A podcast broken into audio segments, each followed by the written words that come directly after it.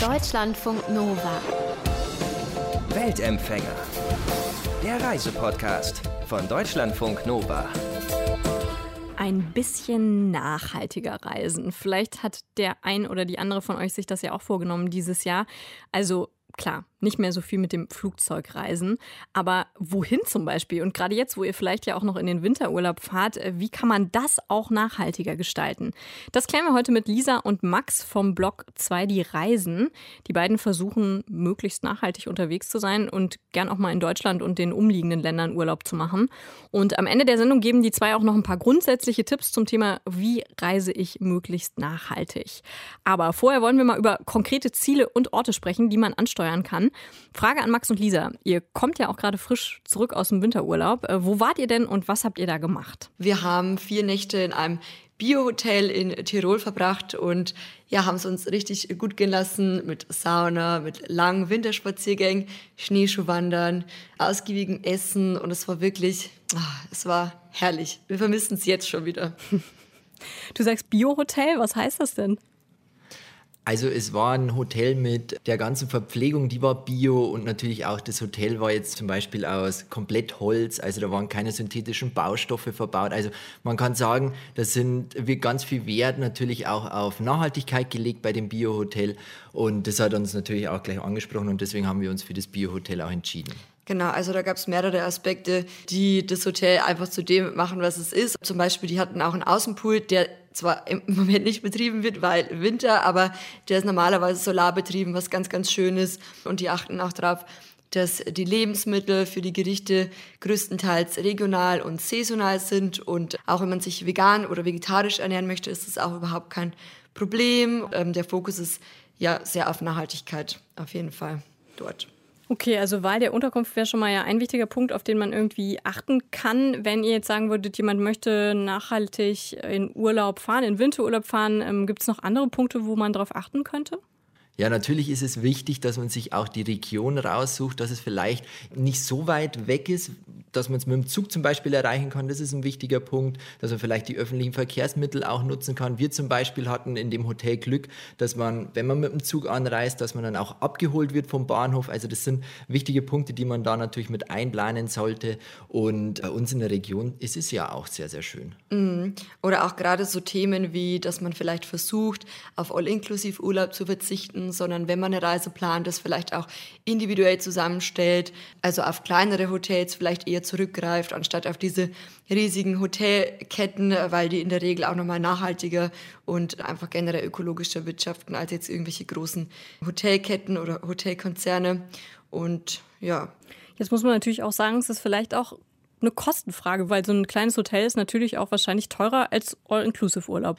Also das würde ich jetzt gar nicht so sagen. Also man kann ja auch einfach mal gucken, es gibt immer Angebote, ob es jetzt ein Bierhotel ist oder irgendeine riesen Hotelkette. Also das würde ich gar nicht so pauschalisieren, ehrlich gesagt. Jetzt habt ihr eben noch gesagt, ihr wart da auch in dem Gebiet ähm, Schneeschuhwandern. Wie ähm, kann man sich das vorstellen, wenn man vielleicht noch nicht so auf dem Skiurlaub war oder das nicht kennt? Was macht man da?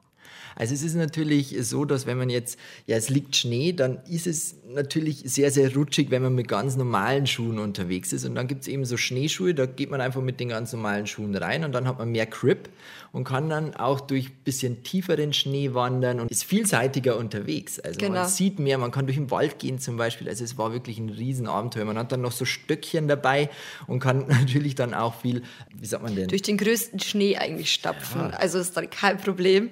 Und genau, man braucht dann so Winterschuhe eigentlich noch. Also mit Turnschuhen ist man da nicht so gut bedient. Aber einfach am besten so warme Winterschuhe anziehen und dann diese Schneeschuhe dran machen und dann eben mit diesen Stöcken es war eine sehr, sehr schöne Erfahrung. Haben wir auch zum ersten Mal gemacht tatsächlich. Und wieso ist das zum Beispiel eine nachhaltigere Version, als jetzt einfach mal äh, Abfahrt die Piste runterzufahren? Ich meine, Schnee braucht man bei beidem, oder? Aber es ist halt wichtig auch zu beachten, dass man jetzt bei so Skifahren oft auch auf so Schneekanonen zurückgreift. Also jetzt zum Beispiel ist es ja so, dass in vielen Gebieten kein Schnee liegt. Leider muss man dazu sagen, und bei so Schneeschuhwanderungen, da ist man jetzt nicht unbedingt auf Dauerschnee oder auf Tiefschnee angewiesen. Man kann ja überall wandern damit.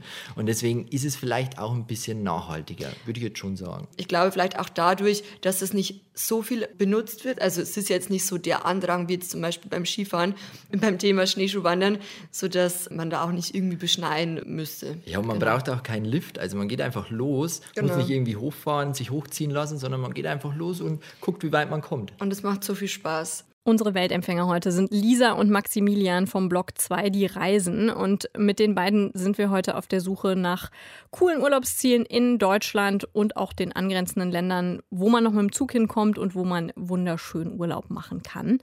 Lisa und Max, ich hatte euch ja gebeten, mir eure Top 3 an naja, ich sag mal in Anführungszeichen regionalen Zielen für Winterurlaub, aber auch zum Beispiel für Frühjahrsurlaub zu nennen. Und da habt ihr gesagt, Zermatt in der Schweiz, Meran in Südtirol und der Königssee in Oberbayern im Berchtesgadener Land. Fangen wir mal mit Zermatt an. Äh, Da fallen mir zwei Dinge direkt ein. Weltberühmt und teuer. Nachhaltig jetzt nicht direkt, aber ihr sagt doch, das ist sogar auch ein nachhaltiger Ort. Warum? Also ich persönlich fand Zermatt einfach wunder wunderschön. Es war ein Blick aufs Matterhorn, natürlich weltbekannt, und es ist eine autofreie Region. Und das ist natürlich schon was, wo man sagen muss, das ist nachhaltig. Also wenn dort keine Autos fahren dürfen, da waren nur so kleine Elektrofahrzeuge unterwegs. Das ist natürlich für uns als Touristen sehr angenehm, weil es nicht laut ist und auch nicht stinkt, wenn viele Touristen unterwegs sind. Und es gab halt auch einige Bio-Hotels, Bio-Restaurants mit Bio-Qualität und meiner Meinung nach eines der schönsten Wanderwege und Ziele. Da war die längste Hängebrücke in Europa, die wir dort gesehen haben. Und das war natürlich schon auch ein Abenteuer. Genau, ich glaube auch eben durch dieses Autofreie und auch den Bezug zur Natur. Klar ist es wahnsinnig viel los in Zermatt, ist wahrscheinlich auch immer ein bisschen von der Jahreszeit abhängig. Wir waren jetzt dort im äh, Sommer. Man muss sagen, es ging, also es hielt sich eigentlich einigermaßen in Grenzen. Wahrscheinlich ist im Winter, könnte ich mir vorstellen, auch noch ein bisschen mehr los, gerade auch so in der Weihnachtszeit. Aber an und für sich eine tolle Region und obwohl so viele Touristen anreisen, haben die einfach dort einen wahnsinnigen Bezug auch zur Natur und Nachhaltigkeit und wollen die auch beibehalten. Ja, und auch die Anreise war schon ein Erlebnis. Wir sind da mit dem Zug hingefahren und alleine, wenn man da mit dem Zug die Berge hochfährt, das war wirklich traumhaft. Also Zermatt hat, glaube ich, mit die meisten Übernachtungen tatsächlich in der Schweiz oder auf jeden Fall extrem viele. Würdet ihr trotzdem sagen, trotz, ich nenne es jetzt mal böse Massentourismus, ist da was von Umweltbewusstsein zu spüren? Definitiv, definitiv, ja.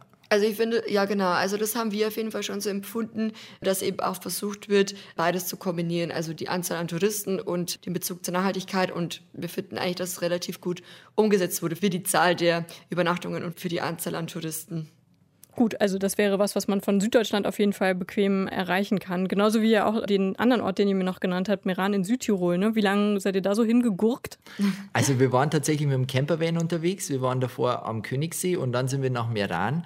Und ähm, wir waren da auch nicht lang unterwegs. Man fährt da über den Brenner und wir waren dann dort, wie lang? Ich glaube vier Tage, Drei Nächte sowas? vier ich glaube, Tage drei, genau. Ja, drei, und haben dort auch ganz viele Sachen erlebt, wie zum Beispiel, wir sind gewandert, es war so ein Kastanienwanderweg und da waren auch ganz viele Apfelbaumplantagen und die waren auch alle bio. Also wirklich eine sehr, sehr schöne Region. Wie sieht's denn da so aus? Was ist das für eine Stadt, wenn man die jetzt noch nie gesehen hat? Wie muss man sich die vorstellen? Also das ist so eine Mischung aus Deutschland, Österreich und Italien, so kann man sich vorstellen. Es sind viele Kirchen, es ist aber auch alles so ja, ganz, ganz komisch und verwirrend. Es steht alles auf Deutsch dort und drunter auf Italienisch. Also man denkt, man wäre in Deutschland oder in Österreich, aber man ist in Italien. Ja, also gesprochen werden auf jeden Fall beide Sprachen, also Deutsch und Italienisch.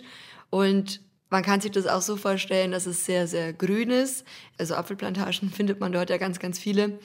Und es ist sehr naturbelassen alles und sehr ruhig.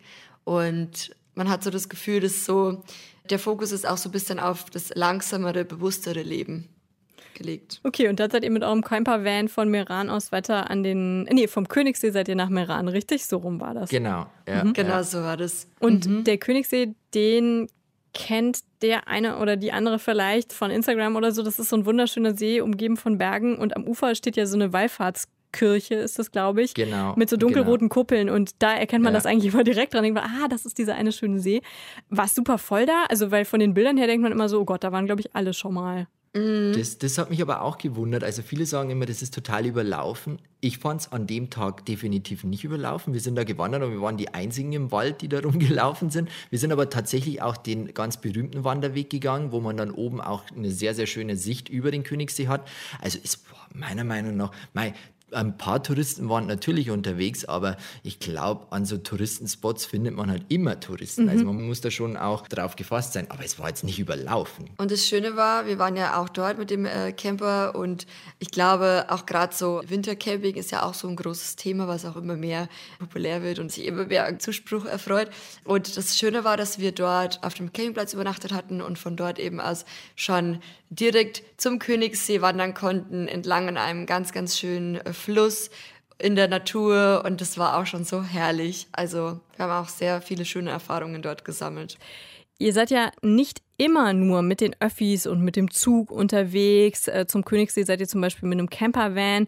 Ähm, ihr reist ja auch viel für euren Blog zwei die Reisen und ihr fliegt auch dafür. Und gleichzeitig sagt ihr aber auch, ihr wollt nachhaltiger leben. Also wie geht das jetzt zusammen? Eigentlich müsstet ihr ja auch sagen, wir sind nur noch mit dem Zug unterwegs, oder? Also es ist natürlich immer, ja, es ist ein äh, zwiespältiges Thema. Wenn man jetzt sagt, man verzichtet komplett aufs Fliegen, ich glaube, so catcht man auch die Leute nicht. Also Verzicht ist immer schwierig. Und deswegen glaube ich, heutzutage muss man bewusster an das Thema auch rangehen und sein Verhalten auch bewusster verändern. Weil man kann jetzt zum Beispiel sagen, man fliegt in den Urlaub nach Mallorca für zwei Tage, das ist nicht nachhaltig. Es ist ja noch, es geht ja noch viel weiter auch darüber hinaus irgendwie, dass man zum Beispiel sagt, man unterstützt die Einheimischen vor Ort. Das ist ja auch ein Thema, was einfach ganz, ganz wichtig ist, weil einfach mittlerweile viele auf den Tourismus auch angewiesen sind und ist, dass man einfach auch vor Ort tolle Projekte unterstützt. Und ich finde, wie du auch schon meintest, ein bewusster Umgang damit ist wichtig und auch wichtiger, als jetzt irgendwie alle zu belehren, komplett auf alles zu verzichten, weil das ist, ist was einfach sehr unwahrscheinlich ist, dass das funktioniert, sondern dass man sich einfach vorab vielleicht auch die Frage stellt, okay, was erwarte ich mir von einem Urlaub? Möchte ich mich vielleicht einfach nur 14 Tage gerne am Strand in der Sonne bräunen und dann sollte man sich vielleicht einfach die Frage stellen, muss es denn dann Bali sein oder muss es denn dann irgendwie Thailand sein beispielsweise? Oder reicht es vielleicht auch, wenn ich den Zug nehme und nach Andalusien fahre? Verzicht funktioniert für viele nicht, funktioniert auch für uns noch nicht so ganz, gerade auch wenn es ums Thema Fliegen geht. Was wir halt eben versuchen wollen, ist, dass wir, oder was heißt versuchen wollen, auf jeden Fall umsetzen, ist, dass wir innerhalb von Deutschland nicht mehr fliegen und auch innerhalb Europas es ablehnen, soweit es natürlich geht. Und man halt guckt, okay, wenn es weiter weg geht, muss es sein und dass man vielleicht auch dann länger bleibt einfach. Mhm.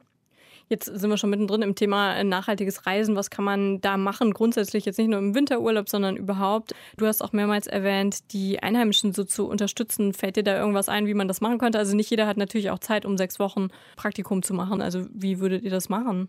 Also die Einheimischen unterstützen insofern, dass man einfach sagt, man kauft zum Beispiel am Markt ein. Das ist ja auch schon die Einheimischen unterstützen. Oder man geht in kleine Restaurants und isst dort, wo die Einheimischen essen. Das ist ja auch schon Einheimische unterstützen. Oder man sucht sich einen Guide, der einheimisch ist, anstatt dass man zu einem Tourenanbieter geht. Also da gibt es ganz, ganz viele Möglichkeiten. Oder es gibt ja zum Beispiel auch wahnsinnig viele Müllsammelaktionen vor Ort. Als Beispiel jetzt wir waren auf Bali und in Kambodscha, da haben wir das auch gemacht und dass man einfach vor Ort aktiv wird. Man muss sich ja dann nicht wochenlang irgendwie in eine ehrenamtliche Organisation beteiligen, sondern man kann äh, durch so einzelne Aktivitäten, die vielleicht auch nur ein paar Stunden gehen, schon Zeichen setzen und was Gutes tun.